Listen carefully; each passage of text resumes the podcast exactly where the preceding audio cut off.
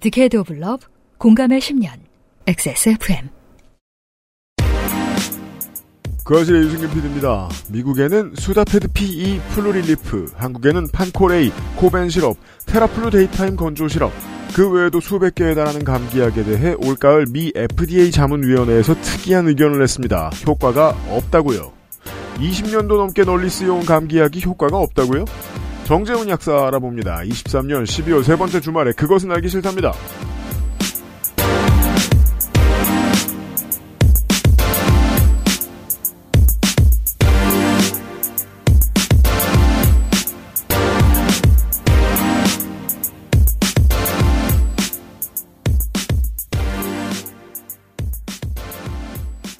십이 월세 번째 주말에 그것은 알기 싫답니다. 와주셔서 감사합니다. 저는 윤세민 에디터와 함께 어, 정재훈 약사의 이야기를 잠시 후에 들을 거고요. 안녕하십니까 윤세민입니다. 이러다 윤석열 수투도 안판 데서 크림에서 보이겠어요? 뭐예요? 뉴욕타임즈에서 올해 최고의 스타일로 뽑았잖아요. 저 아니고 우리나라 매체에서 이런 얘기 한 사람 있습니까?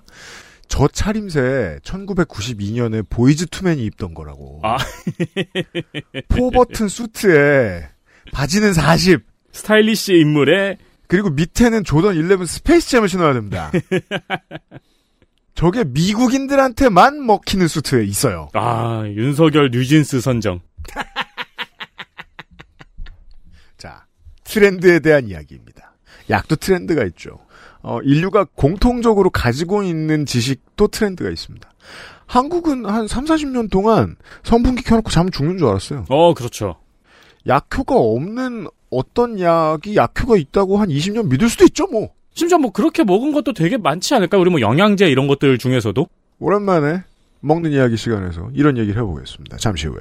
그것은 알기 싫다는 용산의 아는 가게 컴스테이션, 고전의 재발견, 평산네이처 진경옥, 마구 긁고 노는 케미하우스 애견 매트, 나의 마지막 시도 퍼펙트15 전화영어에서 도와주고 있습니다.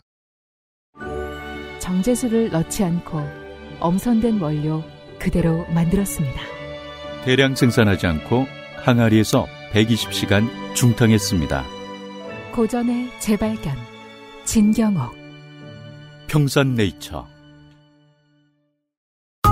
순행은 커스터마이징에 따라 효율 차이가 큽니다. 컴스테이션에 문의하십시오. 주식회사 컴스테이션. 카카오톡으로 지난 수업 내용을 확인하고 반복해서 연습할 수 있습니다. 늘어난 실력을 매일 알려주는 전화 영어. Perfect 25.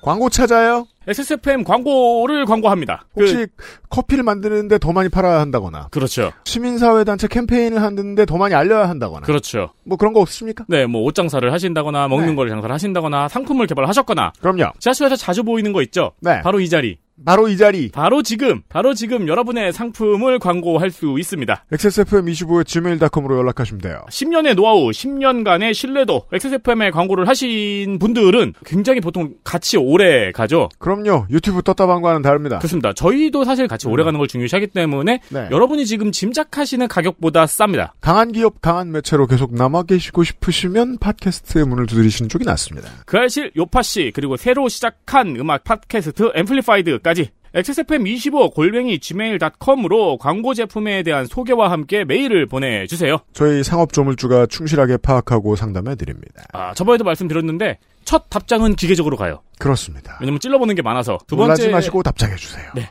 두 번째부터 자세한 상담이 들어갑니다. 광고를 늘 환영합니다. 환영합니다.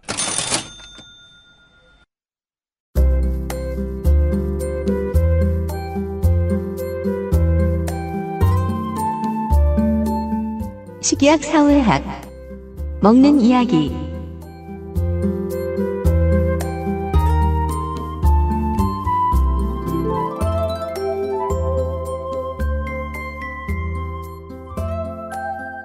오랜만에 정재훈 약사를 만났습니다. 어서 오십시오. 안녕하세요. 유- 유튜브 잘 됐어요? 유튜브 닫았습니다. 아 진짜? 아, 닫, 열어는 왔는데요. 예. 근데 지금 오래 어, 뭐 못 갔네요. 저거 만드시는 분이 네. 다른 거 지금 만드시느라고 바쁘셔가지고, 음. 네, 그래서 좀 쉬기로 했어요. 근데 네. 좀 오래 쉴 것 같아요. 약과 관련된 혹은 네. 뭐 먹는 것과 관련된 이야기들은 이게 좀 시민 입장에서 그냥 일반인 입장에서 봤을 때는 틀린 이야기여야 잘 팔리는 것 같다는 생각이 들기도 하고 맞아요. 좀 과장 좀 해야지 되고요. 예. 그리고 썸네일에 이제 되게 크게 적어야 되잖아요. 아, 맞아요. 뭐 이런 게 문제다. 정재훈 역사 콘텐츠에도 최대한 그 과장된 제목을 지으려고 노력은 하셨는데 제가 보기엔 과장 안 돼 있어요. 네. 팔긴 어려워요. 아, 근데 저는 사실 그 사이에 유튜브는 쉬고 있었지만 책 냈잖아요. 소식의 과학이라고. 맞아요. 책을 내셨습니다. 어. 네. 광고를 참 여기 XSFM에 광고를 해야 될 것 같은데. 네. 아, 1판 완판이죠. 그럼.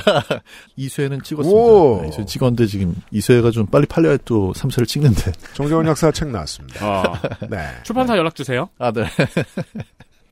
예를 들어 제가 꼭 먹어보고 싶었는데 얼마 전에 홍콩에 놀러 갔다가 드디어 먹어봤어요. 5아워 에너지. 어, 그 뭐예요? 청취자 여러분 그거 아십니까? 그 한 50ml 정도 담겨 있는 액상의 어떤 그냥 식품이 아니라 의약품인데 어, 커다란 에너지 드링크에 있는 함량보다 많은 어떤 성분을 녹여낸. 야 비타민 B 피리독신이 일일 영양소 기준치의 2000%가 있다네요. 그래서 그러니까 뭐 중간에 뭐, 거- 뭐 몸이 못 걸러내기도 하고 그래가지고 어차피 2000%를 다 쓰는 건 아니에요. 비타민 B 12는 8,333%가 있대요. 제가 이제 해외 광고를 보고 오 저거 한번 먹어보고 싶은데라고 생각했다가 처음 이번에 그래서 한국에 들고 와서 운동하기 직전에 먹어봤어요. 진짜 효과 있는 거야. 그리고 가슴이 너무 뛰는 거야. 그거 맞아. 운동하기 전에 고카페인 효과에 따라서 먹었다가 심장이 안 멎어서. 운동은 잘 돼. 네. 그래서 아 조심하긴 조심해야 되는구나. 근데 그 비타민 B 복합제 우리나라에 나와 있는 것도 그 정도 고함량은 아니고 뭐 몇 맞아요. 배 이 정도 들어있는 것도 네. 예민한 분들은 어, 먹고 나면은 가, 가슴이 너무 빨리 심장이 너무 빨리 뛰는 것 같다고 어. 네, 그렇게 말씀하시는 분들이 있거든요. 보통 20대들이 클럽에서 네. 보드카 같은 거랑 이거 계속 섞어 먹다가 예거. 예, 예. 토막이 돼서 실려 나가는 거예요. 나무 토막이 돼서. 어. 그래서 그 파는 데서도 이제 하루에 두 병 이상 먹지 말라고. 어. 근데 이런 걸 보다가 문득 떠오른 거예요. 그래. 나라마다, 어, 나라의 문화마다 쓸 수 없게 된 약의 사연들이 있는 거예요. 어. 예. 네. 우리나라에서 유통되는 약, 미국에서 유통 안 되는 거 있고, 그렇죠, 미국에서 그렇죠. 유통되는 약, 우리나라에서 유통 안 되는 거 그래서 있고, 가서 중국에서 되는 거. 사오고 막 몰래 직구하다가 관세청에서 그거 막 표적으로 잡고 막 그러잖아요. 네. 맞아요. 오늘은 여긴 있고 저기 없는, 저긴 있고 여기 없는, 어, 수도 에페드린과, 이게 그 다음 뭐야, 이거. 메, 메, 메스아펜타민? 아니, 메틸에드린. 메틸에페드린. 네, 메틸에페드린. 예, 이 둘이 주인공입니다. 어, 그 둘은 괜찮아요. 근데 이제 세 번째. 음. 페닐에프린. 페닐에프린. 네, 얘- 얘까지 넣으셔야지 이제. 그 그렇습니다. 친구가 주인공이고요. 네. 말씀하셨던 성분 중에서 슈드에페드린은 미국에도 있고요. 메틸에페드린은 미국에 없습니다. 그렇다고 하더라고요. 네. 어, 미국에서 판매가 안 돼요. 안 돼요. 음. 메틸에페드린은 일본에 있어요. 그러니까 우리나라 약 그리고 한국에도 많이 예, 우리나라에 있고요. 어. 그러니까 우리나라가 그런 그 일반 약이 뭐 일반 약만 그런 건 아니고 처방약도 그런데 되게 좀 재밌는 게 미국에 있는 약이 있고 네. 일본에 있는 약이 있고 네. 뭐 이탈리아에 있는 약이 있고 전 세계 여러 나라의 약들이 음. 우리나라에 있는 경우가 되게 많아요. 음. 예. 그래서 반대로 얘기하면 우리나라에 있는 약인데 미국엔 없고 음. 예. 뭐 우리나라에 있는데 뭐 유럽엔 없고 이런 음. 경우도 또 많이 있습니다. 터미널 영화 터미널에 그런 에피소드가 있죠. 엄마 약을 사러 왔다가 엄마 약을 들고 이제 갈라 그러는데 반출이 안 되는 약인 음. 거예요. 음. 어. 예, 예, 그래서 동물 주려고 샀다 뭐 한마디만 하면 통과가 되는데 이 사람이 영어를 못 하니까 그러니까 사실 별것도 아닌 거였는데 그래 가지고 계속 잡혀서 그 사람이 막 난동을 피우고 울고 이제 그걸 톰 행크스가 가서 중재하고 막 이런 에피소드가 조그맣게 있어요, 중간에. 터미널에는 그렇게 그래서 여러 가지 이유로 공항을 못 빠져나가는 사람들의 이야기잖아요. 예, 그렇죠. 약이 있을 거예요. 그 중에 언제나. 그렇죠. 네. 제가 터미널을 앞에 보다가 끝까지 못 봤어요. 집에 가서 봐야 될 것 같아요. 아, 그런 사람들이 그러니까 그런 명작들은 그런 부담감이 있어요, 은근히. 어, 맞아요. 네. 그 스필버그 영화의 특징이잖아요. 나 대작 어. 시간 많이 내야 돼. 야, 저는 그래서 10대부터 아직까지 봐야지 봐야지 하고 못 본 영화, 제일 오랫동안 못 본 영화 파고예요. 제가 먹어봐야지 먹어봐야지 하고 어, 5아워 에너지를 먹었단 말이에요. 홍콩과 미국의 공통점이 있어요. 약업 시장이 엄청나게 규제가 없이 풀려 있어서 음. 편의점에 가면 오만 약이 다 있어요. 그래서 그 약 구경을 편의점에서 하고 있으면 왠지 막 사고 싶다. 그래서 사가지고 들어오는 뭐 저 수면 유도제라든가 아스피린 같은 약들이라든가 이런 거 사가지고 들어오시는 분들 계시잖아요. 네, 네. 전 그런 건 안 해봤습니다. 네. 사고 싶긴 했는데 그 중에는 수도 에페드린이 들어간 무언가가 있겠죠. 근데 이제 말씀하신 그 슈도 에페드린이 원래 그 약이 효과가 좋아요. 효과가 좋아요. 네, 그건 옛날- 효과 좋아요. 네. 어른들이 맨날 그렇죠. 옛날 그 약이 효과가 좋았다. 아, 네. 그렇죠. 무슨 약효죠? 코가 뻥 뚫리죠. 코가 어. 뻥 뚫린다. 네, 코가 그건 확실히 뚫립니다. 그래서 미국에서도 코감기약에 그걸 많이 썼었어요. 제가 네. 지지난주에 독감에 걸려서 병원에서 이제 처, 처방받았던 약을 지금 가져왔어요. 네. 근데 여기 비형 콧물약이 휴다펜정이라는 약이 있는데 네. 이게 수도 에페드림이네요. 그렇죠. 이름을 딱 들어보셔도 슈다펜이라는 것 자체가 이게 슈도에페드린에서 이름을 따왔구나 하는 느낌 들잖아요. 네, 네. 미국에서도 마찬가지로 코감기가 있을 때 제일 많이 사용을 하던 약이 이름이 슈다페드입니다. 아. 네. 그게 뭐 쉽게 얘기해서 슈다페드린 들어있다는 얘기예요. 네, 네. 예. 그냥 저기로는 스펠링으로는 SUDA 이렇게 쓰는데 실제로는 수도 가짜 할 때 E PSEUDO잖아요. 네. 왜 약 이름인데 가짜로 시작하죠? 그러니까 에페드린이 있거든요. 네. 에페드린이라는 게 마황에 들어있는 그런 성분 그런 물질이에요. 음. 근데 이제 에페드린하고 구조가 좀 유사한 음. 네, 그런 약이기 때문에 이름을 음. 이제 슈도에페드린이라고 붙여놓은 거죠. 사실 그거 약을 쓰면은 코는 진짜 잘 뚫려요. 네. 네. 근데 이 약이 어, 우리 몸속에 들어가면 어떤 분들은요. 음. 그 약 먹고 나면 기분이 살짝 좋아지거나 음? 음. 코가 뚫리면 기분이 좋아지긴 하는데. 어, 코가 뚫려서 그럴 수도 있죠. 네. 근데 이제 그거 말고도 약간 사람이 좀 흥분 아. 할수 있어요. 이게 뇌로 들어가면은 뇌에서는 이거 자체도 사람을 약간 좀 흥분시킬 수도 있고 요게 또 대세가 되면은 경우에 따라서는 약간 암페타민 같은 거 있잖아요. 음. 그런 거랑 비슷한 아, 대사체가 생길 수도 있거든요. 네. 어. 근데 우리 몸 말고 화학 실험실에서 음. 거리의 실험실에서 네. 이걸 가지고 암페타민 거리의 실험실. 예, 크리스털 네. 메스. 아, 그러니까, 메탄페타민 뭐 이런 거. 그러니까 우리나라는 잘 모르는 미국의 문화라고 해야 될까요? 시중에서 파는 약을 가지고 마약을 만들잖아요. 네. 그렇죠. 그 브레이킹 배드에서 봤던 그거죠. 네. 그게 바로 그겁니다. 네. 실제로 브레이킹 배드에서 이걸 원료로 써서 처음에 만들어요. 아, 이걸 쓰는구나. 예. 그러다가 이제 이걸 원료로 쓰는 게 어려워지죠. 음. 이걸 약을 사는 게 어려워져요. 그러면서 이제 또 다른 방법으로 그러니까 이 브레이킹 배드가 딱 실제 시간으로 치면 한 2008년도 음. 이때쯤 배경이에요. 맞아요. 네. 네.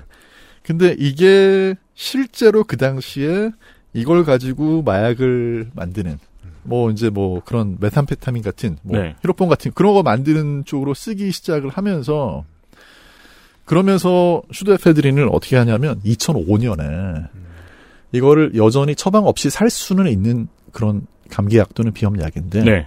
약국에 음. 밖에다 진열을 못하게 법을 음, 바꿔버려요. 음. 되게 소극적인 법이긴 하네요. 예. 근데 이렇게만 해도요.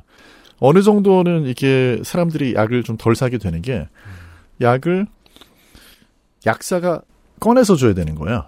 그렇게 되면 그냥 꺼내서 주는 것뿐만 아니라 이름을 또 다 적고 아, 쓰게. 그렇구나. 예. 그러니까 사람들이 전에는 인기 있는 그 감기약을 그냥 살 수 있으니까 많이 샀었는데 약국에 가면 진열이 되는 게 아니고 거기에 이렇게 종이가 음, 써 있고 종이에 이건 약국에 약사한테 달라고 하면 준다. 음.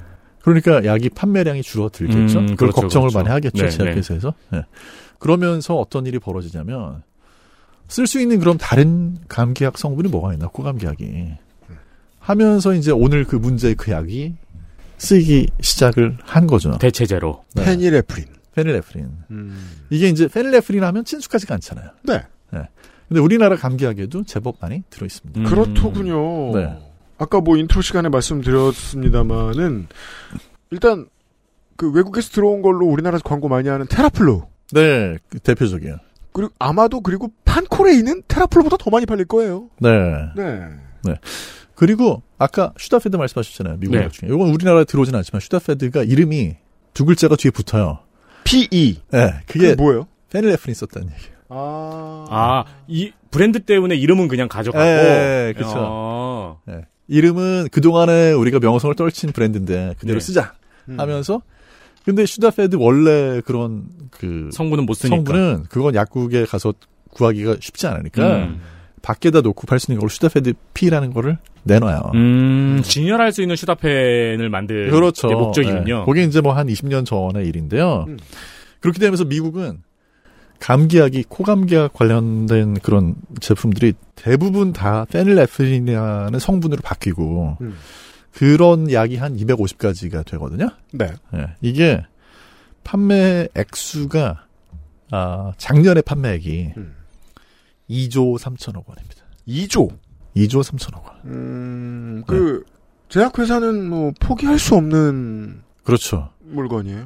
네. 그러니까 쉽게 얘기해서 뭐냐면 코감기약 시장이 2조 3천억 원인데 음. 어 이걸 포기한다고? 포기할 수 없잖아요. 그렇죠, 그렇죠. 네. 그리고 슈도 에페드린을 굉장히 훌륭하게 대체를 했네요. 그렇죠. 그래서 이제 이걸 대체를 하면서 들어간 건데 이게 이제 얼마 전에 네. 지난 9월에 미국의 FDA 자문위원회라는 데서 네. 의원들이 모여가지고 이거 이제 이- 최근에 자료를 다 모아서 보니까 이거 효과 없다. 효과가 없다. 네. 이렇게 결론을 내린 거죠. 아, 코가 안 뚫린다는 소리겠죠? 코가 안 뚫려요. FDA의 자문위원회에서 이게 효과가 없다라고 했다. 네. 이렇게 많이 팔리는 2조치 팔리는 물건이 그렇죠. 지각 변동입니다. 이쯤 되면.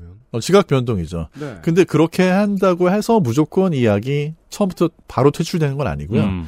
미국이 굉장히 절차가 복잡한 나라예요. 음. 그래가지고 이제 그 자문위원회에서 권고를 하면 그걸 가지고 공청회도 하고 음. 예, 반론도 듣고 뭐 이렇게 저렇게 하면서 결정이 되는 데까지는 시간이 좀 걸릴 걸로 예상이 되고 야, 뭐 있는데 제약회사 로비스트들 난리 났겠네요. 아, 난리가 실제로 났어요. 그래서 인터넷에 찾아보시면 제약회사 쪽에서 내놓은 반론 자료도 있어요. 음. 그래서 읽어보시면 내용 되게 복잡하고 막 파워포인트 같은 걸로 해서 여러 장짜리, 정말 수십 장짜리 자료 내놓은 것도 있고 합니다. 일단은 페닐에플린으로 만든 감기약을 팔던 회사의 주식 그리고 페닐에플린 원료를 생산하는 회사 뭐 같은 회사인 경우도 네. 많습니다만 양쪽 모두 주식이 곤두박질 쳤을 것이고 여기까지만 말씀을 드려도 이제 당장 댓글이 올라올 수 있는 게 아니 근데 테라플루를 내가 먹어봤는데 어, 그렇죠. 나왔단 말이야. 그렇죠 효과 있던데 음. 아니, 하시는 그리고 분들 나올 수 있죠. 아까 판피린이었나? 판콜이었나요?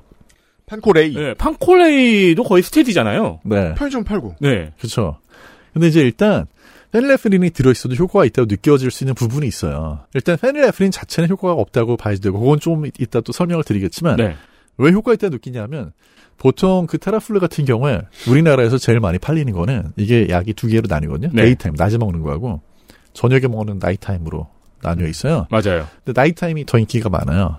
그러니까요. 음, 아, 예. 음. 왜냐하면 거기 졸린 약이 들어있거든요. 음. 항히스타민제가 항히스타민제 네, 아까도 항히스타민제 얘기했었지만 먹고 나서 엄청 졸립니다. 음, 맞아요. 근데 졸리기만 한 게 아니고 졸리면서 항히스타민제가 콧물도 좀 이렇게 줄여주는 효과가 있어요. 어, 그렇죠, 그렇죠. 근데 감기 걸리면은 그냥 먹고 누워서 자고 나면 좀 괜찮다고 느끼는 분들이 많으니까 음. 그 나이타임을 막 낮에도 드시는 분들도 있고 하거든요. 네. 잠이 우리 몸을 회복시켜주는 능력도 있잖아요. 뭐 그럴 그럴 수 있죠. 그럴 네. 수 있고 기분이 일단 좀 그래도 먹고 자고 나면 더 낫죠. 음, 맞아요, 네. 맞아요. 아니, 감기 걸렸을 때 네. 저는 그 감기가 좀 심하지 않다 싶으면은 네. 그냥 항히스타민제만 먹고 자기도 하거든요. 아 그러셔도 어느 정도 효과가 네, 있다고 네. 느껴질 수 있죠. 일단 콧물이 없어지니까. 네. 이게 항히스타민제의 대표적인 부작용이 이제 눈, 코, 입이 번쩍 마르는. 네, 그렇죠. 맞아요. 근데 그런 일이 생기면 대충 아 몸에 약 말이 듣는구나 하면서 편안하게 자고 일어나면 네, 실제로 몸은 스스로를 좀 치유시킬 거란 말이에요. 맞아요. 그 과정에서 페니레프린은 한 일이 없다. 네, 거기에 할 일은 없어요. 네. 항히스타민제 먹고 자는 것도 그게 과연 도움이 되느냐에 대해서는 또 논란이 있습니다. 음. 그리고 예를 들면 아까 그렇게 어, 눈, 코, 입이 다 마르잖아요. 음. 그게 오히려 더 불편함을 환자한테 줄 수 있다라는 뭐 이제 음, 그런 그럼요. 연구도 있고 한데 일단 아무튼 그런 것 때문에 먹고 나서 어 난 감기에 이게 도움이 되는 것 같아 하실 수 있는데 음. 데이타임을 제가 그래서 저도 먹어봤어요. 네. 음. 코가 조금이라도 뚫리는지 보려고. 음. 왜냐면 저는 이제 비염 환자이기 때문에 음, 네. 여기 지금 세 명 다. 아, 네. 네. 음. 저 비염 환자들은 코가 뚫리는 약을 먹으면 그- 금방 알아요. 그럼요. 어, 그럼요. 네. 그걸 모를 순 없거든요. 그럼요. 건 갑자기 불행이 사라지니까. 그렇죠. 예. 아, 내 코가 원래 이런 코였어. 이런 느낌이 들거든요. 아, 그렇죠. 뭐. 코로 숨 쉰다는 게 이런 거구나 하는 느낌이 드는데 이거 먹, 먹었어요. 그래서 제가 음. 맛있게 마셨는데 코가 정말 뚫리는 느낌이 1, 2%는 있더라고요. 아, 뚫리는 것 같은 네.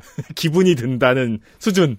그렇죠. 그러니까 어, 한 네 번, 다섯 번 정도를 먹으면 한 번 정도는 아, 그래도 안 먹은 거보다는 살짝 나은데 음. 꽤 네. 매력 없는 아이템이네요. 랜덤 확률 치고는.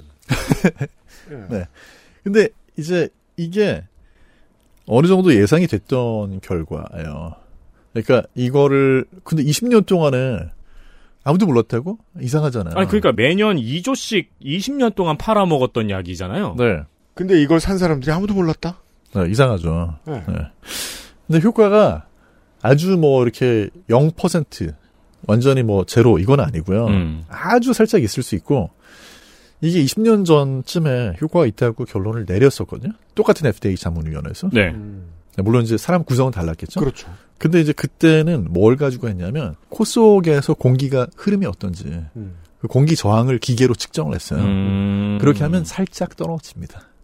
어 그러니까 분명히 코가 아주 살짝은 뚫리는 게 맞아요. 음. 그런데 이번에는 기준이 바뀐 거죠. 이번에 기준이 바뀐 거는 감기에 걸려서 그런 증상이 있는 분들한테 약을 주고 얼마나 효과가 있는지 아, 물었다. 직접 물었구나. 예. 물어봤어요. 그래서 이걸 뭐랑 비교했냐면 가짜 약 플라시보를 준축하고 비교를 했죠. 어, 네. 그랬더니 효과가 있다고 답을 한 사람들의 비율이 위약하고 비슷했나 보군요. 똑같았습니다. 제가 그- 이 지점에서 이제 약학을 공부해본 분한테 여쭤보고 싶은 거예요. 네. 거- 모든 약이 다 위약 테스트를 하잖아요. 네. 위약의 효과는 보통 어느 정도예요? 그러니까 약 아닌 것. 음. 일단 1, 20%는 깔고 갑니다. 어, 효과가 있다고 하는 네. 게 설탕으로 그냥 만든 당이정만 먹어도 어. 1, 20%는 깔고 가고요. 그게 예를 들어 가지고 무슨 뭐 어, 우울증 치료제다? 음. 이런 경우에는 뭐 심지어는 한 40%뭐 이렇게 나오는 경우도 아, 있어요. 진짜요? 물을 먹여요. 네. 그 다음에 우울증에 대해 다시 질문해요. 어, 물 가지고 모르겠어요. 근데 알약이면 네. 그죠, 그죠. 그렇죠. 왜 인간이 알약. 네. 알약을 그러니까 이 시각적인 신뢰도가 있으니까. 근데 그게 스킨트를 놔도 네. 그러니까 더 재밌는 거는요. 그거를 위약이라고 알려줘도 효과가 나타나요. 아, 무슨 소리냐? 난 효과가 있었다. 아니요, 그게 아니라 알려 주고 줘도요? 예, 연구를 하는 거죠. 이거 약이 아니고 가짜 약입니다. 음. 원래는 이제 보통은 임상 시험이라는 걸 할 때는 환자들이 음. 이거를 약이라는 거를 약이라고 생각하고 먹으면 효과가 나타나니까 음. 사실은 먹는 사람들한테 얘기를 안 해주죠. 아. 네, 원래 이제 블라인드 네. 그러니까 블라인딩을 해가지고 이거를 두 분 중에 누가 진짜 약을 받았는지를 모르게 아, 그쵸. 모르고 하죠. 그렇게 하거든요. 네. 그리고 그거를 주는 분들조차도 혹시라도 편견이 있을 수 있으니까 어떤 경우에는 그걸 주는 연구자들도 가려놓고 할 때가 있어요. 음. 예. 그런데 반대로 이제 위약을 얘기를 하고 주는 거예요. 음. 이거 가짜 약입니다. 음. 그래도 위약 효과 나타나요. 음. 그러니까 이걸 연구하는 분들은 이거 알약을 보면 사람이 심리적으로 그래서 본능적인 예, 예, 예. 아, 커뮤니케이션이죠 이게 아, 일종의 그렇죠. 아이콘이잖아요. 맞아요. 알약은 예. 요파 씨 사연 중에 이런 거 있었단 말이에요. 미소포니아에 대한 선택적 소음감인에 대한 음. 음. 그러니까 이게 이런 것들을 이- 말씀을 드리는 게 그 모든 건 마음먹게 달렸다고 말하려는 게 아니라 어, 위약에 비해서 충분한 효과를 내자면 다시 메트레프린으로 돌아옵니다. 1, 2% 갖고 택도 없다. 혹은 아, 그렇죠. 위약만도 못하다. 그렇죠. 그러면 이거 효과 없다고 말하는 게 맞죠. 맞아요. 네. 그러니까 정확히 뭐 얘기하면 그걸 효과 있다라고 하려면 위약만큼 효과가 있다. 그게 효과가 없다는 얘기예요. 그렇죠. 이거 예. 스키트리즈 드세요라고 예, 하면 그렇죠. 그렇죠. 네, 그렇죠. XSFM입니다. 스포츠카처럼 강력한 사양의 하이엔드급 PC. 고가의 장비들을 내 손으로 조립하는 일, 시간과 열정, 꼼꼼함과 치밀함이 필요합니다. 초보라면 부작용으로 몸은 관절염을 얻거나 쿨러는 물이 새게 될 수도 있습니다. 컴스테이션을 고민해 주십시오. 이달의 PC로도 커스텀 사양으로도 빠르고 견고하게 만들어 드립니다. 액세스몰과 010-8279-5568 컴스테이션을 만나보세요. 주식회사 컴스테이션 우리 아이들에게 꼭 필요한 것? 유해물질 안전기준 통과로 믿을 수 있는 미끄럼 방지로 넘어지지 않게 안전하게 음식물을 흘려도 잠깐 실례해도 쓱 닦아주면 그만 강한 내구성과 보건력으로 짓궂은 아이들도 거뜬하게 어? 갖고 싶어?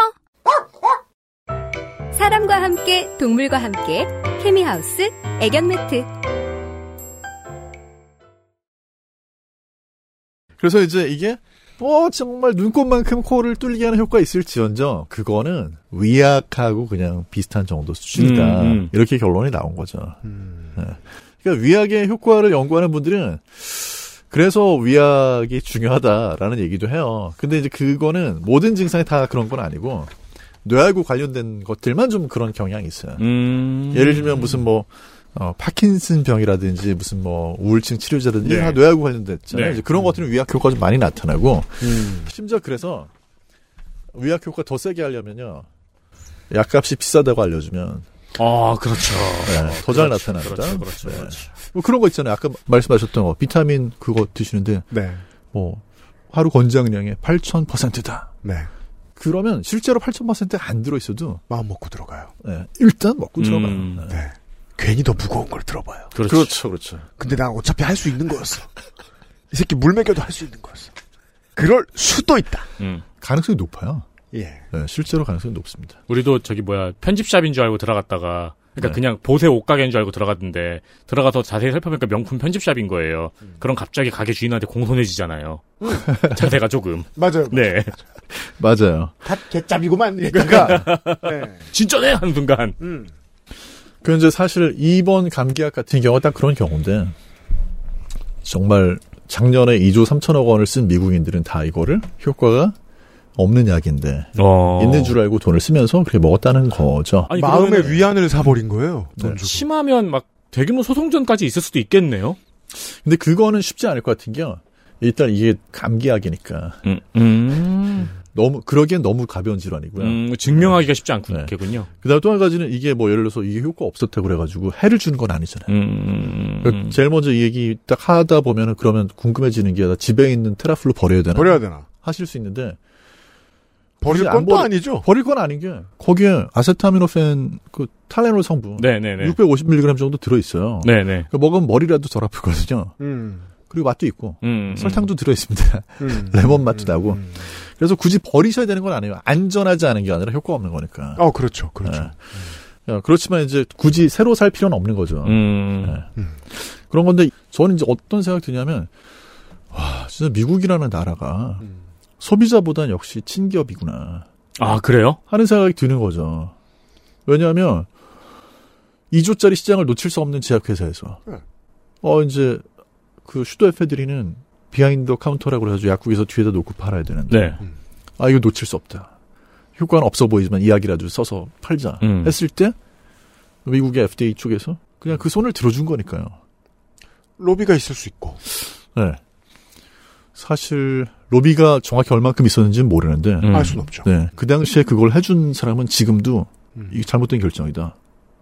20년 전에 자기가 내린 결정이 맞다. 음. 이러고 있습니다. 아 그렇지 네, 네. 그 사람이 특정이 되겠군요. 20년 전에 그걸 허가한 사람이. 음. 근데 이제 그분은 언론 보도 나오는 거 보면 제약회사 쪽하고 많이 친한 것 같아요. 어. 네. 근데 그 당시부터 문제 제기를 한 분들이 있었어요. 이거 효과가 없다. 없다. 네, 효과가 없다. 그렇죠. 같은 과학적인 결론을 과학자들이 연구를 그 당시에 연구를 했을 테니까. 네. 사실 같은 결론이 나와야 맞는 거잖아요. 그쵸. 물론 기술 발전은 했겠지만서도. 적어도 이건 전 세계가 똑같을 것이 업계의 전문가와 전문가로서의 공무원 사이의 선이 명확치 않잖아요. 맞아요. 예, 그들은 서로 자리를 바꿀 수 있잖아요. 네. 그것도 생각해야 되겠네요. FDA가 한다고 다 믿을 일은 아니었던 거예요. 그렇죠. FDA라는 그 FDA를 생각하기 전에 우리가 먼저 기억을 해야 될 게 미국이란 나라가 어떤 나라인가. 아, 좋아요. 이걸 보셔야 되는데요. 약에 대해서 미국이란 나라는 어 약이 아닌 것도 약으로 팔았던 역사가 일단 있는 나라예요. 음. 그러니까 생각해 보시면 우리나라에는 어 원래 이제 한의학이 있었고 네. 그러다가 이제 뭐 서양에서 현대 의학학 관련된 그런 것들이 들어왔잖아요. 네. 근데 미국은 뭐 100년, 200년 전에는 미국이라고 해서 약효가 있거나 진짜 약인 그런 게 아닌 경우에도 되게 많이 팔리는 게 있었을 거란 말이죠. 네. 어, 그렇겠죠. 뭐 인디언 자연치료법 이런 거. 그렇죠. 그런 게 다 있었. 죠 음. 그래서 약사가 코카콜라 만들고 그러던 시절이 있었잖아요. 아, 맞아요, 맞아요. 그죠? 예. 근데 미국이 그래가지고 사실 FDA가 왜 만들어진 거냐면 심지어는 항생제 물약을 1930년대 팔았는데 음. 항생제 물약에 약을 녹이기 위해서 쓴 용매 있잖아요. 네. 그 용매가 독성이 어마어마한 걸 쓴 거예요. 뭐 어. 알고 썼는지 모르고 썼는지. 그래서 1937년에 그 항생제 물약 먹은 사람 네. 중에 100명이 넘는 사람이 죽어요. 헐. 아니 근데 그때는 약이 출시되기 전에 절차가 되게 허술했나 보네요. 허술했죠. 지금은 네. 그 출시되기 전에 그런 게 당연히 다 걸러지잖아요. 그렇죠. 부작용이나 이런 것들도 네. 다. 완전히 진짜 웃을 수가 없는 사건이죠. 음. 제가 이제 웃은 게 정말 좀 잘못 웃은 것 같아요. 근데 107명이 죽으니까 와 이거 안 되겠다. 그래가지고 그때 FDA하고 관련된 법이 이제 그 다음에 1938년에 이제 통과가 된 거예요. 의회에서. 근데 그때만 해도 안전성이 기준이 먼저인 거죠. 음. 네네. 그러니까 이번에도 생각해 보시면 효과가 없는 감기약이에요. 하지만 위험하진 않아요. 그렇죠. 그러니까 얘들이 딱 뭐를 더 본 거냐면 안전하면 된다. 음. 네. 네. 근데 이제 그렇게 해놓고 나서도 사실 안전성에 대한 것도 미국이 막 엄청나게 따졌던 나라는 아니에요. 근데 약간 이제 운이 미국 쪽에 좀 좋았던 게 60년대에 어떤 일이 벌어지냐면 독일 쪽에서 이게 어마어마한 사건인데 이제 탈리도마이드라고 그래가지고 수면제면서 입덧을 완화해주는 약이 있었어요. 이게 엄청나게 안전한 약이라고 그래가지고 그 당시에 이제 임신한 여성분들이 되게 많이 있었어요. 서유럽 쪽에서. 아, 아, 저, 아, 맞아. 이거 사진을 보니까 이거 엄청난 사건이었죠. 엄청난 사건이었죠. 엄청난 사건이었죠. 네. 그러니까 쉽게 얘기해서 팔다리가 막 엎고 네네네. 예, 그런 이제 문제를 겪은 그런 기형아들이 막 만 명이 넘게 태어났거든요. 음, 근데 이때 미국 쪽만 FDA 쪽의 담당자분이 뭔가를 의심을 해서 이걸 통과를 안 시켜가지고 미국의 이야기 안 들어와요. 음. 그래서 미국이 어 요번에는 이제 피해간 거죠. 네네. 그리고 나가지고 미국에서 이제 아 이게 좀 더 더 세게 가야 되겠다. 그래가지고 62년에 이제 아 이제 효과하고 안전성을 좀 더 세게 보자. 해놓고 사실은 또 어느 쪽은 봐줬냐면 의사들 처방이 필요한 처방약은 음. 조금 그래도 잘 봤는데 일반 약 처방이 없이 그냥 약국에서 살 수 있는 약은 네. 이게 역사가 오래된 것들이 많거든요. 음.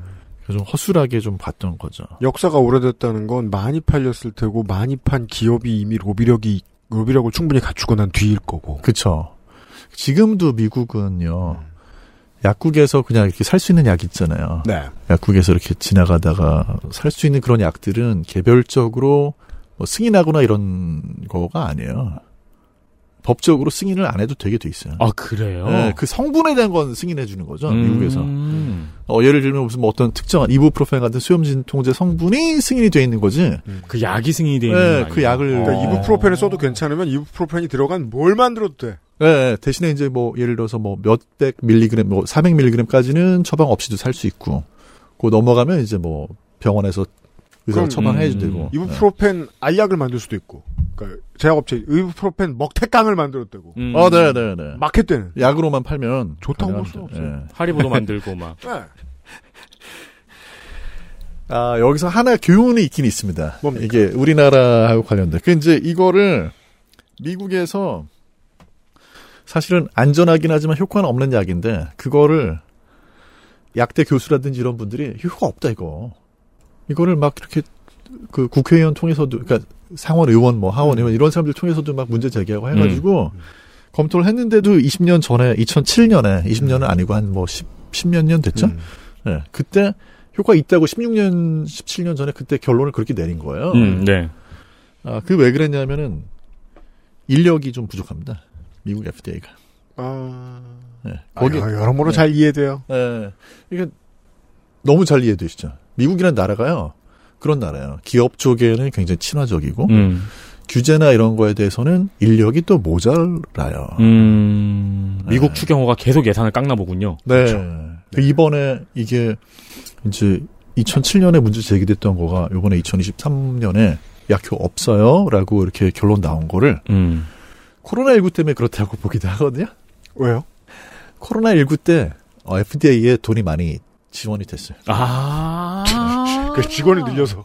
그래서 알아낸 거다? 아. 아, 직원도 좀 늘리고 돈 많이 들어오니까 그래서 이쪽에 좀 이렇게 관련해서 직원도 더 많이 뽑고 아, 정치는 참 오묘해요. 이 예산이 적으면 로비 받은 놈 목소리가 제일 크기 때문에. 그렇죠. 그래서 50년 동안 이게 약이 사용이 됐던 약인데 거의 한 이제 20년 전에 문제 제기를 했던 지금은 이제 명예퇴직한 교수님이 자기가 FDA에서 법 만들고 나서 50년 동안에 약을 퇴출시키는 걸 본 적이 없다. 음. 어. 근데 요번에 하나 봐서 너무 희망적이라고. 아. 앞으로 좀 퇴출되겠지. 처음이군요. 네. 아, 그러면은 네. 훨씬 더 많은 약이 효과가 없이 판매가 돼 왔다고 판단하는 게 이성적이죠. 네, 앞으로도 후속 타자들이 있을 거라고 음. 보는 게 좀 맞을 것 같아요. 음. 이제 그게 뭐 수십 개는 아니어도 음. 몇개 더 나올 수 있다. 이렇게 좀 바라보는 예측들이 있는데요. 그 이게 또 우리나라하고도 연결이 좀 됩니다, 사실. 우리나라요? 네. 우리나라하고 여러, 여러 가지로 좀 연결이 되는데 하나는 우리나라도 일반 의약품 관련해 가지고는 효과 논란에 대한 그런 부분이 만만치 않게 자주 제기가 됩니다. 음. 그렇습니까? 네. 그러니까 예를 들어 가지고 그런 거죠. 뭐 아마 잇몸 치료제 뭐 이런 것도 네. 예를 들면은 해외에서는 그게 약으로 인정할 수 없다라는 그런 논란이 일어나면서 우리나라에서 이걸 재평가를 해야 된다. 어. 약인지 아닌지 뭐 재평가해야 된다. 뭐 그런 논란이 있었어요. 근데 이런 것들이 정말 우리나라도 논란에서 자유롭지가 않은 게 이미 몇백억짜리 시장을 형성하고 있으면 그거를 약을 재평가를 해가지고 만약에 이거 약이 아닙니다. 해버리면 회사 하나 망하는 거죠. 그렇죠, 그렇죠, 그렇죠. 네. 그런 것들을 이게 되게 애매해요. 우리나라도 결국은 회사를 살려주는 쪽으로 가는 경우가 많아요. 음, 저는 그 대표적 사례가 네. 담배라고 생각하거든요. 물론 저도 네. 담배를 피지만 이미 몸에 안 좋다고 심지어 치명적이라는 걸 발견한 후에는 너무 회사도 많고 너무 매출량도 많고 너무 많은 사람이 피우고 있어가지고 이걸 한 번에 어느 국가에서도 끊어내지를 못하는 상품이 대표적으로 담배라고 생각을 하거든요. 기업의 입장에 대해서 광고 뒤에 좀 더 얘기해 보겠습니다. 10개월에 먹는 이야기 시간이에요. XSFM입니다.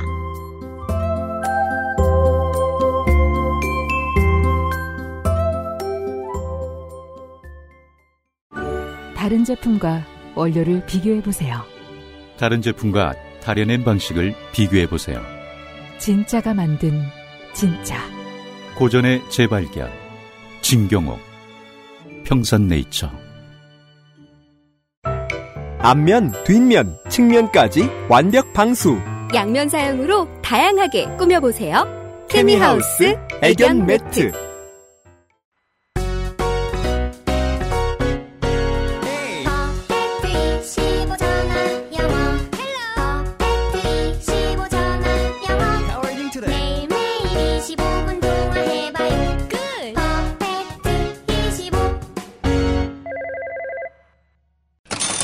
퍼펙트 25 휴가를 알립니다. 퍼펙트 25의 겨울 방학이 시작이 됩니다. 언제입니까? 크리스마스 다음 날 음. 12월 26일부터 29일까지 3박 4일로 가네요. 연휴까지 포함하면은 23일부터 1월 2일까지. 그러니까 뭔가 그 미국 홀리데이 시즌을 통으로 쉬시는 거예요. 네, 지금? 길게 쫙 쉽니다. 이때 2019년을 마지막으로 못했던 이어 엔드 파티 워크숍을 4년 만에 개최한다고 해요. 아, 네 사장님 굳이 그런 것까지 저희한테 자랑하실 필요는 없어요. 그냥 언제부터 언제까지 영업 안 하신다고 하면 돼요. 리조트 하나를 통째로 빌린대요. 자, 아 장난하나 진짜. 근데 회원들 데려가는 것도 아니고 선생님들끼리 가는 거잖아. 정규직들끼리 가는 거지. 뭐. 이걸 우리한테 왜 얘기해줘? 그러니까 자랑해? 그냥 플렉스죠. 부럽네. 가, 우리도 갈까요? 껴달라 그러고. 노동환경 좋아요. 퍼펙트 25. 네. 퍼펙트 25가 워크숍을 통해서 더 발전할 수 있는 계기가 되기를 바라겠습니다. 팬데믹 때 좀 못했는데 어, 퍼펙트 25는 언제나 이 정도는 쉽니다. 그렇습니다. 네. 지금 짐이나 트레이너들이 가슴이 이만큼 부풀어 있어요. 그렇습니다. 1월에 손님 떼거리를 받아야 되거든요. 그렇죠. 퍼펙트 25도 마찬가지입니다. 음. 예, 작심과 계획에 달인 11월에는 어마무시한 신규 학생이 유입이 돼요. 1월에 줄 서시면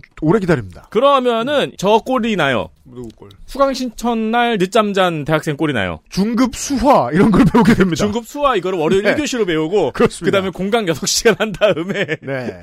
원하는 시간에 수업을 하지 못할 확률이 많으니 12월에 미리 등록하시는 게 유리합니다. 마음을 미리 정하십시오. 덧붙여서 퍼펙트 25 사장님이 회원분들에게 이제 공지사항을 알려드리는데요. 음. 이걸 왜 저희한테 말씀하시는지 모르겠는데 학생분들 중에 선생님께 개인적인 감사 선물을 보내는 분들이 많대요. 왜냐하면 오랫동안 수강하신 수강생들이 선생님들하고 되게 친해져요.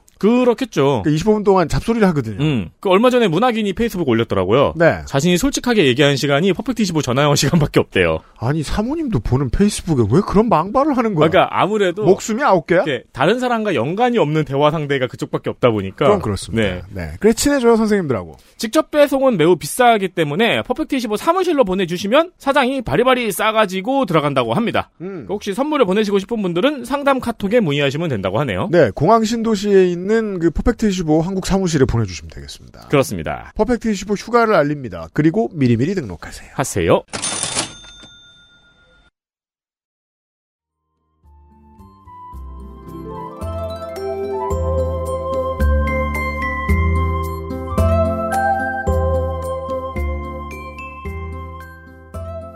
의회와 언론은 기업이 대마가 되면 좀비로 만드는 한이 있어도 죽이지 않기 위해 최선을 다합니다. 대마 불사.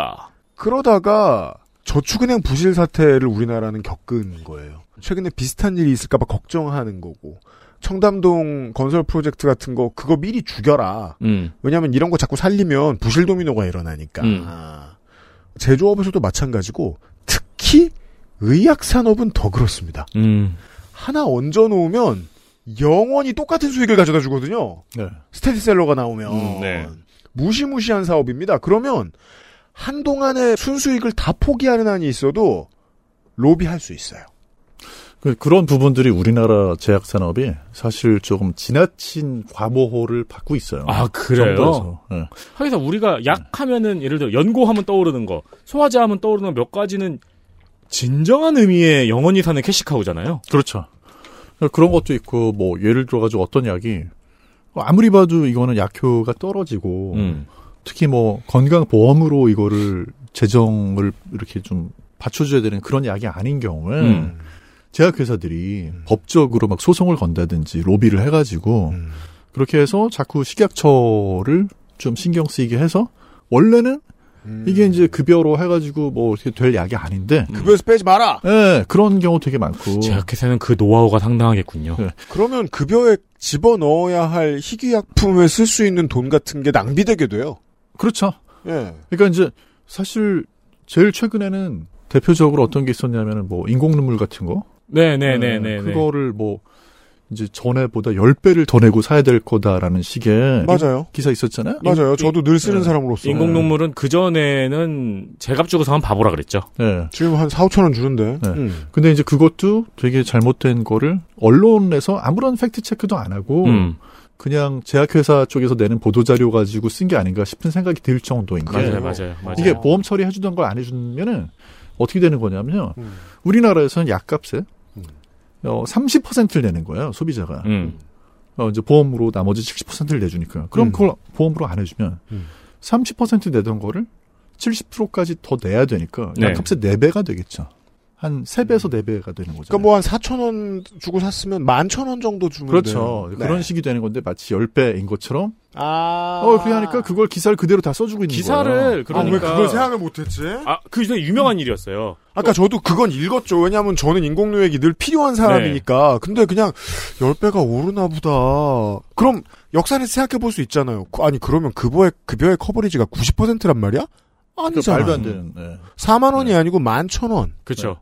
그리고 이제 심지어 그 기사 내용을 뭘 또 헷갈리게 해놨냐면 음. 인공 눈물을 그냥 약국에서 사는 분들도 있을 거 아니에요. 네, 좋아요. 약국에서 이제 뭐 5천 원, 맞아요, 5천 만 맞아요. 원. 네. 그분들은 아무 영향 없는 거예요. 그래요? 예. 그거는 왜냐하면 약국에서 사는 거에 대한 얘기가 아니라 병원에서 처방을 받아서 인공 눈물을 쓰고 있던 분들이 아 대박 못 됐어. 아 진짜요? 예. 그분들이 처방으로 이렇게 받아서 와, 여전히 처방약이니까 처방을 받아서 와도 보험 처리가 안 되니까 약값을 좀 더 내야 될 수 음, 있다. 이런 음. 얘기인데 아니 저는 보면서 놀란 게 야, 대한민국의 언론에는 이거를 기사를 똑바로 써줄 수 있는 기자가 한 명도 없나? 그러니까 네. 상황을 조금 알기 쉽게 설명을 드리면은 네. 인공 눈물은 원래 약국에서 살 수 있잖아요. 네. 그렇죠. 근데 인공 눈물을 자주 쓰시는 분들은 약국에서 사지 말고 병원 가서 처방 받아가지고 처방전 들고 약국 가서 사면은 4분의 1 가격으로 살 수 있다. 그러니까 음. 인공 눈물은 그런 식으로 살아난 노하우가 사람들 사이에 퍼져 있었어요. 맞아요. 근데 그게 아 치, 그런 거야. 팅이니까 아. 정부에서 이번에 인공 눈물을 급여에서 뺀 거예요. 혹은 이제 그런 거 여쭤봐야죠. 병원에서 처방해 주는 거랑 약국에서 그냥 사는 거랑 좀 다른 건 아니고. 조금 다릅니다. 아까 뭐 그런 네. 건 있잖아요. 예를 네네. 들면 뭐 제가 예를 들어서 뭐 지금 먹고 히알루론산 뭐 있는 이런 거. 예. 어 오메가 3나 네. 아니면은 나잘 스프레이 이런 것들은 저는 다 처방 받는 것들이거든요. 네. 그건 좀 다르더라고요. 아, 아예. 성분이 다르죠. 예, 네. 그런 네. 거는 뭐 급여는 급- 급여한다. 네. 아니 어. 그런데 문제는 뭐냐면 음.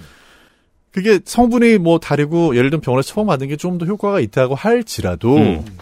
그거를 국가에서 의료보험으로 이거를 내줘야 되는 거냐 하는 문제가 있거든요. 음. 왜냐하면 인공 눈물 그러니까 원래 우리가 의료보험이라는 거는 그런 가벼운 질환을 위해서 존재하는 게 아니고 예를 들면 몇 억대라든지 몇 천만 원의 치료비 감당할 음. 수 없는 그런 게 있을 때 이거를 보험으로 도와주는 음. 게 더 큰 의미가 있는 건데 약간 우리나라는 좀 가벼운 질환일 때 더 그렇죠. 음. 많이 이용을 하게 되는 건 좀 안 좋은 거거든요. 어, 그래서 병원에서도 네. 인공눈물 처방전은 좀 쉽게 끊어준다는 얘기도 있고, 그렇죠. 어. 러니까 이걸 치팅이니까 국가에서 인공눈물을 급여에서 빼버린 건데, 음. 이거를 나라가 인공눈물 가격을 올렸다라는 식으로 기사들이 나갔죠. 그렇죠. 그렇게 어 이제 국민들이 오해를 할 수 뭐. 있도록 네. 일단 이게 인공 눈물이 처방되는 거에 대한 건지 내가 약국에서 그냥 사는 거에 대한 건지 음. 헷갈리게 맞아요. 약국에서 사는 게 마치 10배 오를 것처럼 음. 기사를 그렇게 쓰고 네. 그리고 심지어는 병원에서 처방받는 것도 10배 오르는 게 아니라 한 뭐 세네 배 올라갈 건데 그게 나중에 사실 정부 쪽에서 보도 자료를 다시 냈어요. 음. 해명 자료를. 네. 음. 그건 또 보도가 안 되더라고요. 맞아요. 이 업계도 뭐 동일하게 적용되는군요. 그러니까 우리나라의 어떤 그런 신기업 정서가 특히 언론 쪽이 하, 저렇게 일을 못하나 하는 생각이 되게 많이 드는 거예요. 음. 저도 사실 방송에서 이 얘기는 오늘 처음 하는데 네. 아니 그렇게 많은 그런 뭐 의학 전문 기자들이 있고 음. 뉴스에서 뭐 방송에서 신문에서 뭐 그렇게 많이 얘기를 하는데 제대로 된 기사는 안 실어주는 걸 보면 맞다. 의학 네. 전문 매체들도 있는데 거기도 안 실었으면 네. 생각해보면 의학 전문 매체야말로 정확히 그 주머니 덕분에 움직이는 매체니까. 그렇죠. 검색을 해보시면 기사가 나오긴 나오는데 최소한 포털베이는 안 올라. 음. 그렇죠. 네. 그러니까 자극적인 기사는 그러니까 내가 찾아보지 않고 접할 수 있는 기사는 인공눈물 가격 오른다밖에 없었죠. 네. 그렇죠. 그러니까 똑같은 그런 친기업 정서를 가진 언론이나 뭐 또 이제 정부에서 허용하고 있는 게 뭐냐면 맨날 건강 기능 식품이나 식품을 종편이나 이런 데서 얘기를 할 때 네. 음. 미국 FDA 의 FDA에서 승인을 받았답니다. 그렇죠. 예, 승인은 사실 못 씁니다. 그 말은 왜냐하면 미국 FDA는 건강 기능 식품을 아예 승인도 안 해줘요. 아, 건강기능식품 가려는 조항이 없으, 예, 야, 미국은 되게 재밌는 게 90년대 법안에 하나 통과돼가지고요. 미국에서는 건강기능식품에 해당하는 그런 보조제들 이런 거 있잖아요. 네네. 식품 쪽. 네. 이거를 질병의 뭐 치유, 치료, 진단, 예방 이런 거에 도움이 된다는 문구만 안 쓰면 그냥 다 팔 수 있습니다. 따로 승인 안 해주고 예. 무슨 얘기냐면 뭐 건강에 도움이 된다? 애매하게 피해가는 그런 식으로 쓰면 다 그냥 허용을 해줘요. 음. 그러니까 미국은 굉장히 규제가 덜한 편이고요. 그런 쪽에서. 근데 또 하나는 우리나라 방송에서 떠드는 건 맨날 무슨 얘기냐면 이 원료는 미국 FDA에서 GRAS 인정해준 거다라는 얘기를 하거든요. 네. 그게 사실 종편을 시청하는 시청자 층을 생각해 보면 연령대 높은 분들인데 네, 네.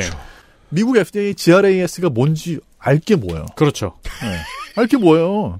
쉬운 지적. 알게 뭐냐. 네. 근데 미국 FDA래잖아요. 그러니까 사람들이 어떻게 생각하냐면, 어, 미국 FDA GRAS, 어, 미국 FDA가 효과를 인정해 줬겠구나. 근데 미국이 그런 나라입니까? 효과? 신경도 안 써요.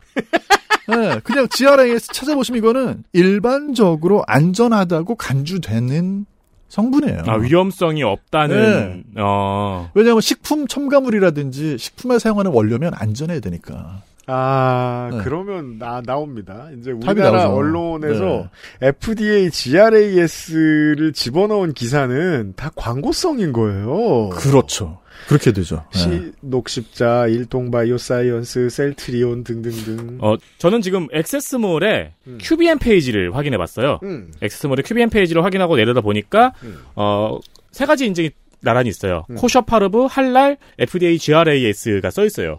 그리고 우리 몰 페이지는 GRAS 밑에 일반적으로 안전하다고 인정, 원료의 안전성에 대한 설명이라고 써 있네요. 어, 우리 그거 좋네요. 우리 몰에서는. 예. 그렇죠. 그러니까 사실 이건 안전성에 대한 그런 문제인데 네. 사실 종편이나 이런 데서 전문가들한테 이거를 멘트를 이제 코멘트를 하게 만들 때는 효과 입증처럼 보이게. 그렇게 보이게 하는 경우가 진짜 많아요. 음. 음. 네. 아. 그리고 아직도 우리 소비자들은 특히 연령대 많은 분들일수록 네. 미국에서 이게 어, 네. 그죠. 미국 FDA라는데 네. 그렇죠, 그렇죠. 그럼 뭐 그냥 그 뒤는 따지지도 않아요 미국 FDA. 근데 음. 미국 FDA는 굉장히 허술합니다 이런 쪽에서 음. 네. 음. 허술한 곳이에요. 그래서 여기에 대해서는 이제는 조금 놔줄 때도 되지 않았나. 음, 네. 너무 창피한 거예요 사실 방송에서 그런 얘기 계속 하고 있는 거예요. 페니 애플린의 이번 사건과 네. 관련해서 얻을 수 있는 교훈이 이거군요. 그렇죠. 자꾸 FDA 들먹이지 마라. 네. FDA는 그런 곳이다. FDA에 대한 의심을 해봐야 된다. 그러니까 이게 네. 왜 뭐 저거 필요할 때마다 우리 헬마우스 코너에서 맨날 하는 얘기입니다. 이 정신 나간 극우들이 자꾸 국제기구 이름이나 미국의 무슨 저 기구 이름 떠든다, 들먹거린다. 음. 아무 상관도 없는 사기치려고. 근데 그럼 그 사람들이 알고 할 가능성이 제로라는 거 우리가 맨날 헬마우스 코너 시간에 얘기하는 거잖아요. 그렇죠. FDA도 마찬가지. 네. 옛날에 FDA랑 상관없는 얘기인데 옛날에 아버지랑 둘이 뉴스를 보고 있었는데 그 시골 동네 돌아다니면서 약 가짜 약 파는 약장수들을 대거 검거했다는 뉴스가 있는 거예요. 그러면서 이제 기자가 잠입해가지고 약장수가 강연하는 모습을 찍어온 거예요. 거기 약장수가 뭐라 그러냐면은 이게 바로 신비의 명약 포르말린이라는 겁니다. 이런 거예요. 아버지가 막 웃으면서 아니 근데 그래도 거짓말은 안 하네. 아니 이름을 바꾸지. 이래요.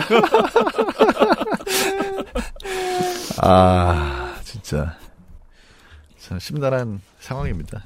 90년대 이야기였습니다. 방금 한 얘기는. 네.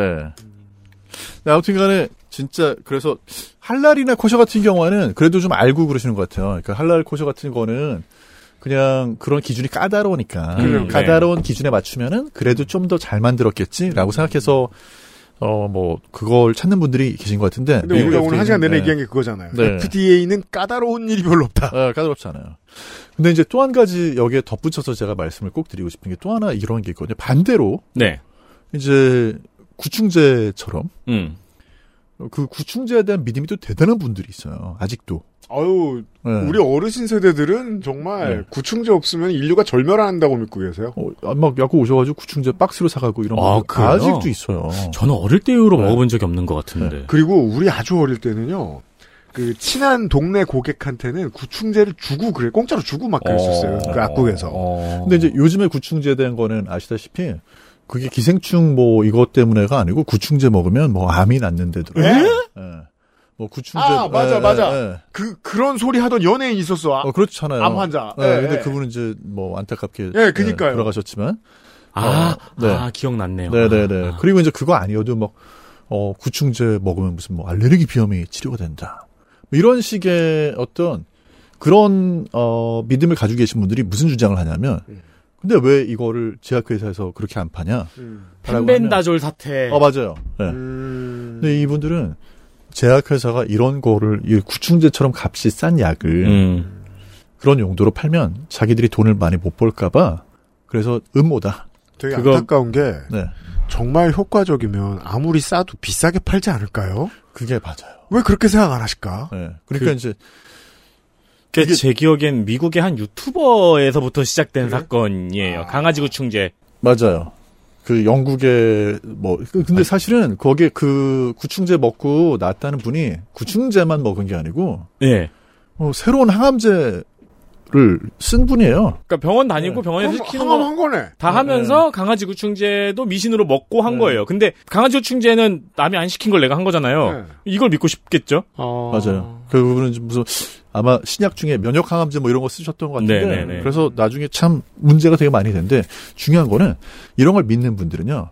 아까 제가 말씀드렸던 무슨 뭐 이분 항암제 썼습니다. 이건 자기가 믿고 싶은 게 아니잖아요. 음, 맞아요. 믿고 싶은 것만 보시거든요. 음.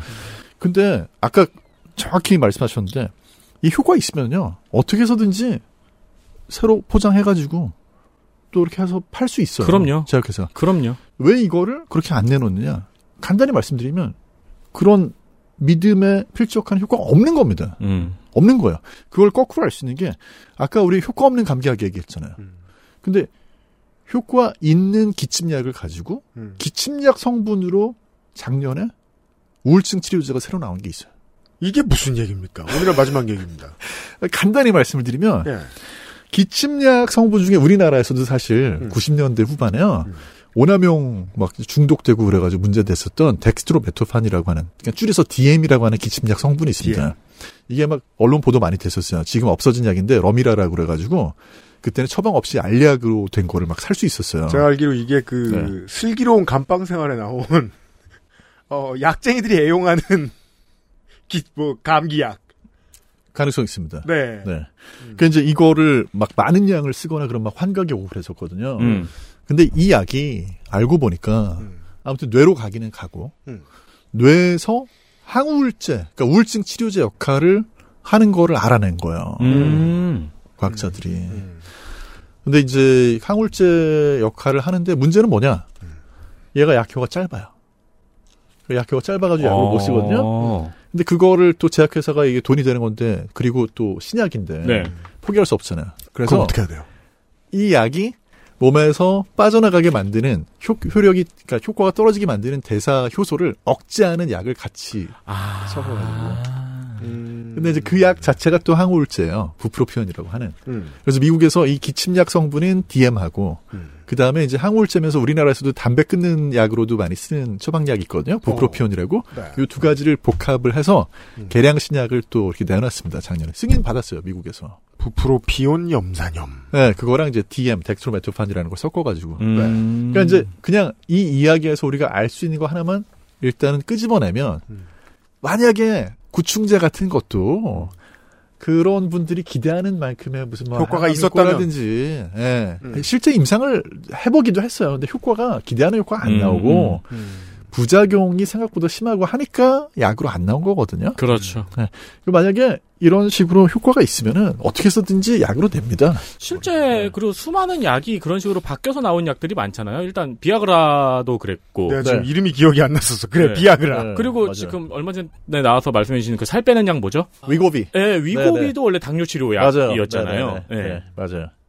그러니까 이제 이런 것들이 정말 편향된 믿음을 가지고 계신 경우가 있는데 막 저 놀라운 구충제를 왜 사람들이 모를까 하면서 막 열변을 토하는 분들이 그 있거든요. 당시에 네. 우리나라에서도 청와대 청원에 4천 명이 넘게 동의를 했었고요. 네. 그때 막 기사 댓글 뭐 난리도 아니었어요. 예, 막 맞아요. 왜 정부는 왜 암 환자를 외면하나요? 막 이러면서 근데 사실 그런 게 진짜 효과가 있으면 제약회사는 어떻게 쓰든지 안 되면 자기네 주가라도 올리려고 뭔가를 합니다. 그렇죠. 네. 아시잖아요. 코로나 때도 왜 우리나라에서 코로나 치료제 나온 것처럼 해서 주가 음. 어마어마하게 올라가는 음. 회사 있잖아요. 네네. 그러니까 그런 것들은 효과가 없기 때문에 사라지는 거예요. 그렇죠. 네, 효과가 없기 때문에. 어, 여기에 사실 가볍게 하나를 더 언급하면 이 약이 음. 아까 말씀드린 기침약을 가지고 이제 우울증 치료제로 네. 바뀐 그게 이제 우리나라는 아직 안 들어와 있어요. 우리나라는 아직 쓰- 아, 들어와 있지는 않은 음. 예, 그런 약이고 아직 이제 한국인이라든지 아시아인을 대상으로 하는 임상이 좀 자료가 부족하기도 음. 한데 간단히 말씀드리면 이게 뇌 속에서 우리가 막 우울증하면 세로토닌 뭐 이런 것부터 떠올리잖아요. 네네네. 근데 그거 말고 뇌에서 글루탐산염 쉽게 얘기해서 MSG의 바로 그 글루탐산 음. 예. 그쪽을 건드려요. 그 감칠맛이 나요, 내가? 네, 예, 그래, 근데 그 감칠맛이 나는 그 조미료 성분이 뇌에서는 어떤 뭐 감정 조절이라든지 음, 음. 네. 학습이라든지 기억이라든지 이런 거랑 관련된 흥분성 신경 전달 물질인데요. 음. 이- 왜 이걸 말씀드리냐면 여기서 괴담이 또 하나 나오죠. 뭡니까? MSG 먹으면 흥분 독소다. 왜? 네, 유튜브 찾아보시면 엄청 많이 나와요. 그런 얘기가 MSG 먹으면 뇌에 가가지고 아, 뇌 신경을 막 다 죽이는 흥분 독소다. 아니, 그럼 점심 때 네. 김간의 손님들은 다 싸우고 있겠네. 킹스맨처럼. 라면, 뭐, 에이, 글루타민산 나트륨 먹잖아. 그렇죠. 정확히 맞는 말씀이에요. 그래서 예, 그런 일이 벌어지지 않는다는 거는 아, 이야. 이것도 그냥 괴담입니다. 2013년 한겨레에서도 똑같은 기사를 냈네요.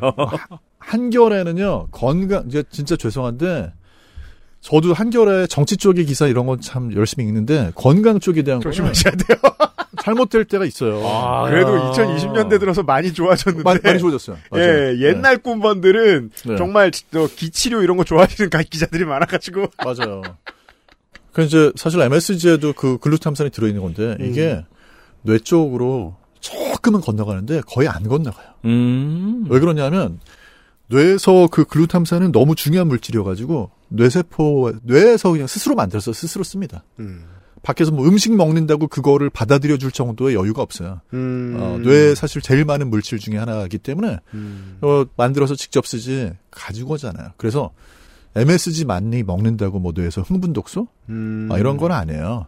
그리고 아까 그 우울증 치료제 같은 것도 그렇기 때문에 글루탐산을 직접 가서 건드리는 게 아니라 그게 가서 건드리는 수용체 있죠. 네. 거기에 가서 아까 그 기침약 성분이라는 DM이라는 성분이 그걸 건드리는 거지. 음. 네. 간접, 간접. 네, 간접적인 방법을 쓰는 거지. 글루탐산 자체를 막 농도를 올려주고 이런 방식이 아니에요. 음. 그래서 정말 참. 양 얘기 두, 두 가지 얘기하는데 벌써 괴담이 몇 개입니까? 그렇죠. 네. 그러게요. 네. 네. 진짜 약에 대한 어떤 그런 것들이 관련된 게 괴담도 되게 많고, 음. 그 다음에 뻔하게 효과가 없는데도 언론이나 아니면 친기업 성향의 그런 정부들에서 음. 키워주고 있는 잘못된 음. 네, 그런 것도 되게 많습니다. 그래 보입니다. 야, 네. 옥석 가리기가 너무 힘드네요. 네. 괴담, 그러니까 1차로 그냥 유튜버나 그냥 아무도 모르는 사람이 퍼뜨리는 괴담이 있고, 네. 그리고 미국 FDA에 대한 과도한 신뢰가 만들어낸 마케팅 그쵸. 같은 것도 있고, 그렇죠. 음, 그리고 실제로 로비에 의한 위약 효과 같은 것들도 있고. 맞아요. 유튜브는 진짜 문제야. 왜냐면 하 유튜브는 조회수 올리려고 급급해서, 아까도 말씀하셨지만, 음. 자극적인 과도한 썸네일부터 시작해서, 네. 하, 내용이 진짜 끝내줘요. 그래서 그거 그러면. 보다 못해서 네. 유튜브 하시는 의사분들이 요즘 많으시더라고요. 음, 네, 근데 또 그런 것들은 조회수가 또 높게 안 그렇죠. 없어요. 어, 맞아요. 네. 맞아요. 그러니까 실제로는 실제 대학병원에서는 2년 줄 서야 만날 수 있는 의사 선생님들도 유튜브 하거든요. 네. 아무도 안 봐요. 그러니까요. 조회수 막 저기 300회 이래요. 음. 예, 그러니까 업계에서 제일 유명한 명의인데 아무도 안 봐요. 맞아요. 예. 그리고 아무것도 없고 책 쓴 사람 거 보잖아요. 원래 이야기는 이야기를 얼마나 잘하느냐의 경쟁이라서 의술과는 무관하거든요. 음. 근데 아까 네. 그런 선생님들 유튜브를 보면 저는 위안을 얻어요. 아, 저분들도 안 되는구나. 그죠? 제, 제일 센 이름들인데. 네. 저만, 저만 잘못한 건 아니구나. 우리가 시작 부분에 위약 이야기를 나눴던 게 큰 도움이 된 것 같아요. 네. 어, 긴 어려운 이름들이 많이 나왔는데, 이 하나 정도만 기억해 주셔도 좋을 것 같아요. 어, 위약의 효과는 최대 40%에 이른다. 어, 네. 통증 완화 같은 경우에는 50에서 75%까지. 어, 와. 그리고 네. FDA는 아, 건기식과 약품에서 사실 뭐 액세스몰 가보셔도 있을 수는 있는데 우리 청취자분들 이 얘기를 들으신 청취자분들 말고 다른 어르신들한테 광고해야 되잖아요. 네. 그래서 그런 게 있을 수는 있어요. 하지만 우리들은 어, 딱히 마음에 안 담아두셔도 되겠다. 음, 음. FDA가 뭘 했는지. 그냥 안전성이, 그, 최소한 안전은 하구나? 요 정도로 그렇죠, 그냥 그렇죠. 넘어가시면 음, 될것 같아요. 음. 네. 그렇습니다. 정재훈 약사 함께 했습니다. 좋은 새해 되십시오, 정재훈 약사. 내년에 다시 만나요. 네, 내년에 뵙겠습니다. 아유, 새해 되면은 또, 부모님도 어떻게 이상한 거 주워 들어가지고, 이상한 네. 거 사오시죠? 네. 위약 매겨봅시다, 스키틀즈로. 그러네. 아, 그니까 말씀하신 거 듣고 제가 무슨 생각이 들었냐면은, 이 응급 상황에 약이 없고, 내가 뭐 보호자의 역할이야. 음. 예를 들어 산속이야. 음. 그러면은 아 저 정도면은 잠깐 위약 효과를 응급 상황에서 노리고 줘도 되겠다라는 생각이 들더라고요. 사실 설탕만 먹어도 통증이 좀 덜 느껴진다는. 네, 네. 그러니까 네, 제가 가지고 있는 비타민제를 일단 응급 상황에서 이거 약이니까 일단 먹어라고 해도 응급 상황에 효과가 있을 수 있겠구나. 그렇죠. 뇌는 살짝 속을 수 있죠. 네. 다음 주는 헬마우스 코너 시간입니다. 시사 사약. 같은 것들을 리뷰해드리도록 하겠습니다. 533회 뵙죠. 감사합니다. 감사합니다. XSFM입니다. I D W K